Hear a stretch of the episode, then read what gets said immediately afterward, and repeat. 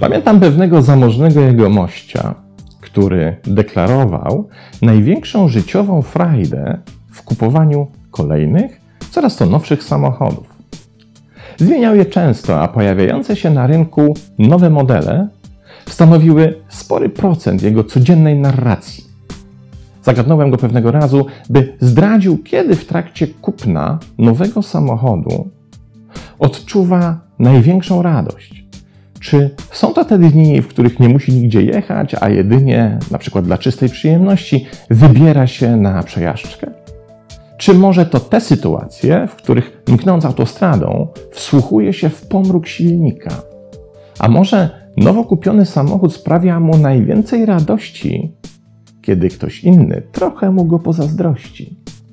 Otóż nie. Okazało się, że chwila największej radości następuje na dzień przed odebraniem tej nowej fury z samochodowego salonu. Gość zasiada wówczas przed kominkiem, otwiera butelkę wina i rozkoszuje się dreszczykiem emocji i zadowolenia jednocześnie, bo to już jutro. Świadomość, że następnego dnia odbierze nowy samochód z salonu, jest jego największą radością. Co się zaś dzieje, kiedy tym samochodem już jeździ? Radość zaczyna ustępować miejsca myślom w stylu: a może powinienem kupić inny model? Może powinienem wybrać czerwony? Czy aby na pewno podjąłem dobrą decyzję, rezygnując z chromowanych relingów i dywaników w kangurki? Potem radość nie ma już jak wejść do emocjonalnego systemu, bo samochód przecież trzeba przeglądać, jeździć z nim na myjnie i wymieniać opony na zimę. Sama więc radość trwała krótko. To zaledwie jeden wieczór, a gdybyśmy się temu bliżej przyjrzeli, to pewnie byśmy odkryli, że tak naprawdę pik radości pojawił się zaledwie na kilkanaście, a może nawet na kilka minut, na dosłownie chwilę. Gdybyśmy z uwagą przyjrzeli się naszemu życiu, powiedzmy ostatnim dwunastu miesiącom, i spróbowali zsumować nasze momenty radości, to ile ich udałoby się nam nazbierać? Czy ich suma w ciągu ostatniego roku wystarczyłaby na chociaż jeden pełny dzień? Zdaje się, że właśnie dotknęliśmy poważnego problemu, który od lat absorbuje wielu naukowców. W dwa tysiące dziewiątym roku na jednym z belgijskich uniwersytetów badacze próbowali eksperymentalnie zbadać średnią długość epizodów emocjonalnych. Okazało się, że średnio smutek jest przez nas odczuwany aż czterokrotnie dłużej niż radość, a to oznacza, że jeśli potrafimy się czymś cieszyć przez cały dzień, to jednocześnie potrafimy też zapaść w odczuwanie smutku na cztery długie doby. Trudno jednoznacznie określić, co jest odpowiedzialne za ten mechanizm, ale wielu badaczy skłania się co do tego, że to nasz nowoczesny, zabiegany i przepracowany styl życia. Odpowiedzią jest z jednej strony szybkość informacji, które do nas napływają, a z drugiej strony ich przepotężna ilość. Wyobraźmy sobie dla przykładu wykształconego przedstawiciela klasy pracującej, żyjącego w połowie dziewiętnastego wieku. Wracał sobie z pracy i żeby od niej odpocząć, zasiadał do lektury ulubionej książki. Włączał lampę naftową i czytał. Tak, lampę naftową wymyśloną w tysiąc osiemset pięćdziesiątym trzecim roku przez Ignacego Łukasiewicza. Na edisonowską żarówkę świat musiał jeszcze poczekać grubo ponad trzydzieści lat. A teraz, kiedy mamy w głowie ten obrazek czytającego przodka, zastanówmy się, jak wieloma bodźcami informacyjnymi zostanie zaatakowany jego wewnętrzny system.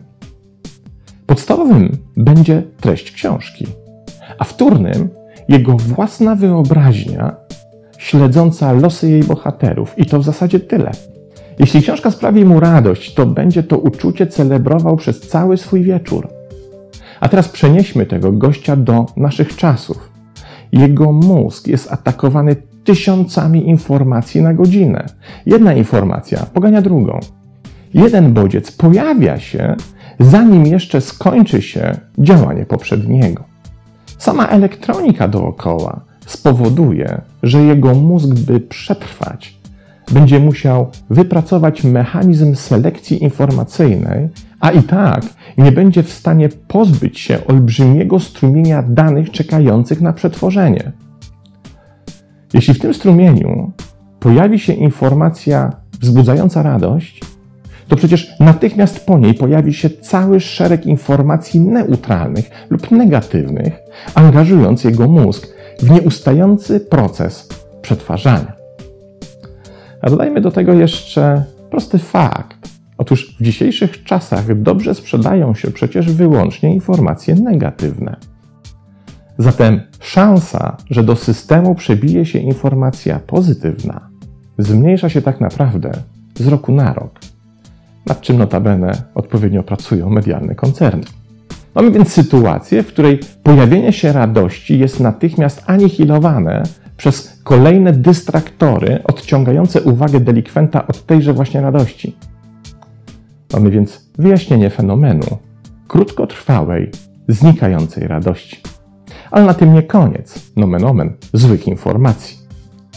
Przyjrzyjmy się przez chwilę pewnej przypadłości zwanej anhedonią. W olbrzymim skrócie i uproszczeniu to utrata umiejętności przeżywania radości, które to zjawisko jest najczęstszym towarzyszem depresji lub też jej rychłą zapowiedzią. Do tej pory naukowcy sądzili, że postępująca anhedonia prowadzi do konsekwentnego zmniejszenia ilości radości, którą jesteśmy w stanie czerpać z pojedynczego zdarzenia. W końcu ta umiejętność zanika, a my nie potrafimy się już niczym cieszyć. Jednak ostatnie badania wykonane przez zespół Arona Hellera z Uniwersytetu Wisconsin wskazują, że za postępującą anhedonię nie jest odpowiedzialne zmniejszające się natężenie radości, ale zmniejszający się czas trwania jej epizodu. A to z kolei oznacza, że do czynników odpowiedzialnych za anhedonię, a co za tym idzie, również w jej konsekwencji pojawiającą się depresję, powinniśmy jeszcze dołożyć jeden dodatkowy, ale za to jakże istotny czynnik. Tym czynnikiem jesteśmy my sami, a mówiąc dokładniej to, w jaki sposób pozwalamy, by nasze własne epizody radości trwały coraz krócej. To nasze nawyki konstruowane zgodnie z otaczającymi bodźcami, ich szybkością, natężeniem i liczbą stanowią trzon odpowiedzialności za to, w jaki sposób w kolejnych latach będzie funkcjonował nasz emocjonalny system. To my sami, swoimi przyzwyczajeniami i pozwoleniem na określony styl emocjonalnego funkcjonowania, przyzwalamy na rozwój pogrążonej w braku radości anhedonii, czy też, mówiąc dosadnie, sami ją prowokujemy. Ktoś powie, że dzisiejsze życie dostarcza przecież tylu możliwości, tyle przykuwających naszą uwagę faktów i zjawisk, że trudno utrzymywać koncentrację wyłącznie na jednym wybranym i jednocześnie pomijać resztę.